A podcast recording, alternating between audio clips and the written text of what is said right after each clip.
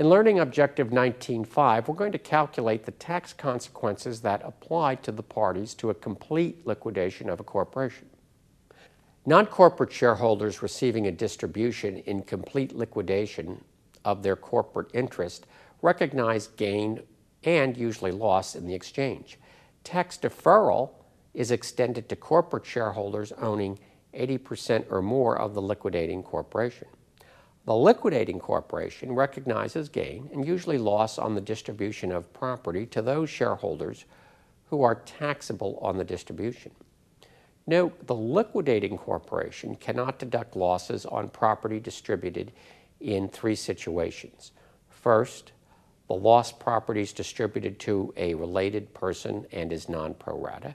Two, the lost property was contributed to the corporation in a 351 transaction, and the principal purpose of that contribution was tax avoidance.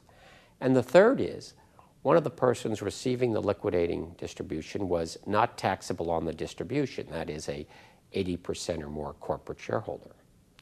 Now, the liquidating corporation doesn't recognize gain or loss on the distribution of property to a corporate shareholder that is not taxable on the distribution. The tax basis of each asset received by the shareholder in a taxable complete liquidation is going to equal the asset's fair market value on the date of distribution. The tax basis of each asset received by an 80% or more corporate shareholder in a tax deferred complete liquidation carries over from that liquidating corporation. Let's conclude this learning objective 19.5 with questions 52, A, B, C, D from the textbook. Let's uh, provide some background to the problem. We've got Shauna and Danielle, and they're deciding to liquidate their jointly owned corporation, the Woodward Fashions Inc. After liquidating its remaining inventory and paying off its remaining liabilities, the corporation had the following tax accounting balance sheet. It had cash of $200,000.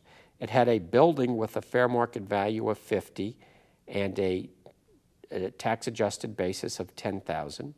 It had land with fair market value of 150,000 and a tax adjusted basis of 90,000. So the fair market value of all assets is 400,000 and the tax adjusted basis is 300,000. So we're looking at total appreciation of 100,000.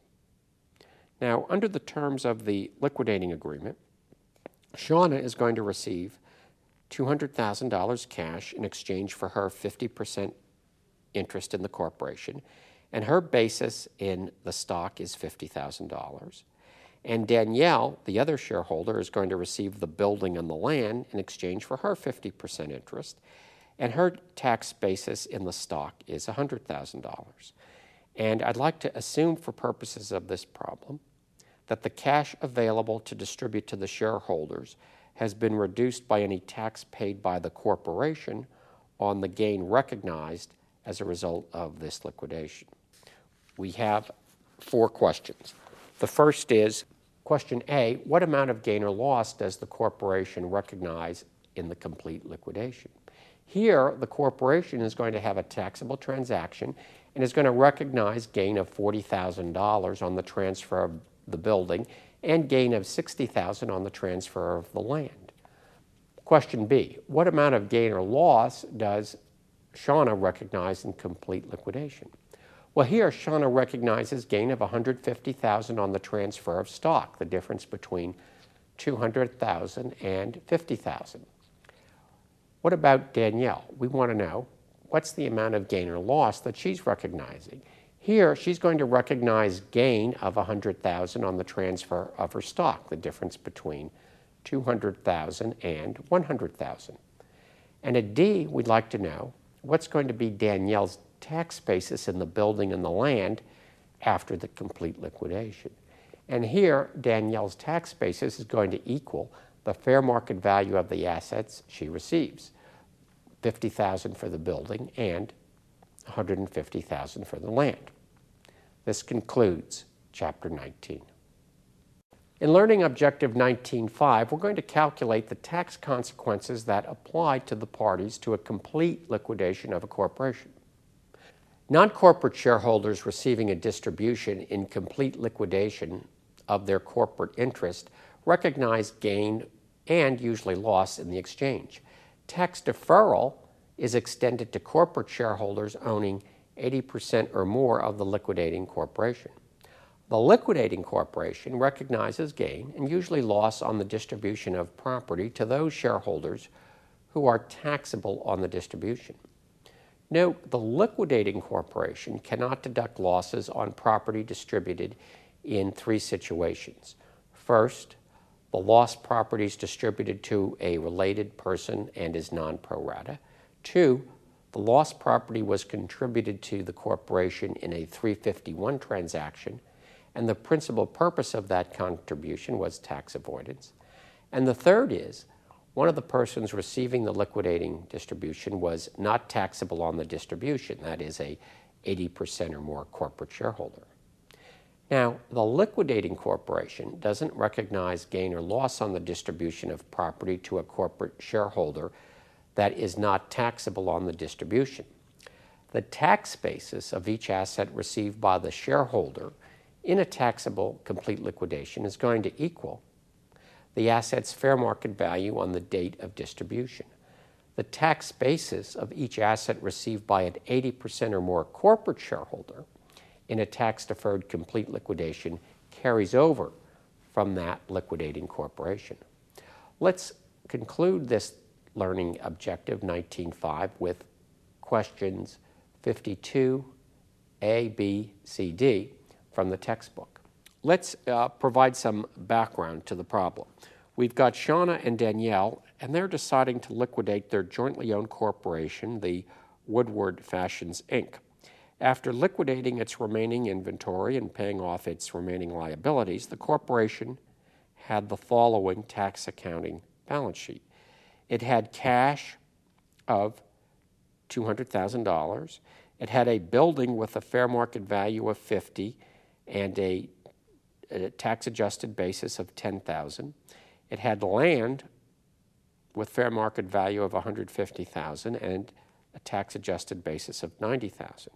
So the fair market value of all assets is 400,000 and the tax adjusted basis is 300,000. So we're looking at total appreciation of 100,000. Now, under the terms of the liquidating agreement, Shauna is going to receive $200,000 cash in exchange for her 50% interest in the corporation, and her basis in the stock is $50,000. And Danielle, the other shareholder, is going to receive the building and the land in exchange for her 50% interest, and her tax basis in the stock is $100,000. And I'd like to assume, for purposes of this problem, that the cash available to distribute to the shareholders has been reduced by any tax paid by the corporation on the gain recognized as a result of this liquidation. We have four questions. The first is question A What amount of gain or loss does the corporation recognize in the complete liquidation?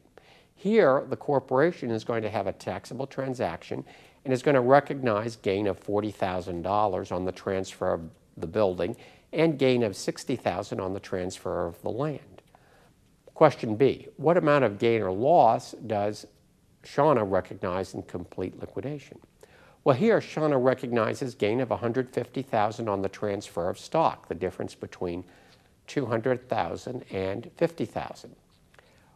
What about Danielle? We want to know what's the amount of gain or loss that she's recognizing.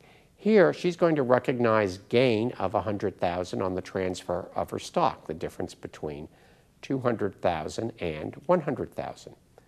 And at D, we'd like to know what's going to be Danielle's tax basis in the building and the land after the complete liquidation. And here, Danielle's tax basis is going to equal the fair market value of the assets she receives, 50,000 for the building and 150,000 for the land. This concludes chapter 19.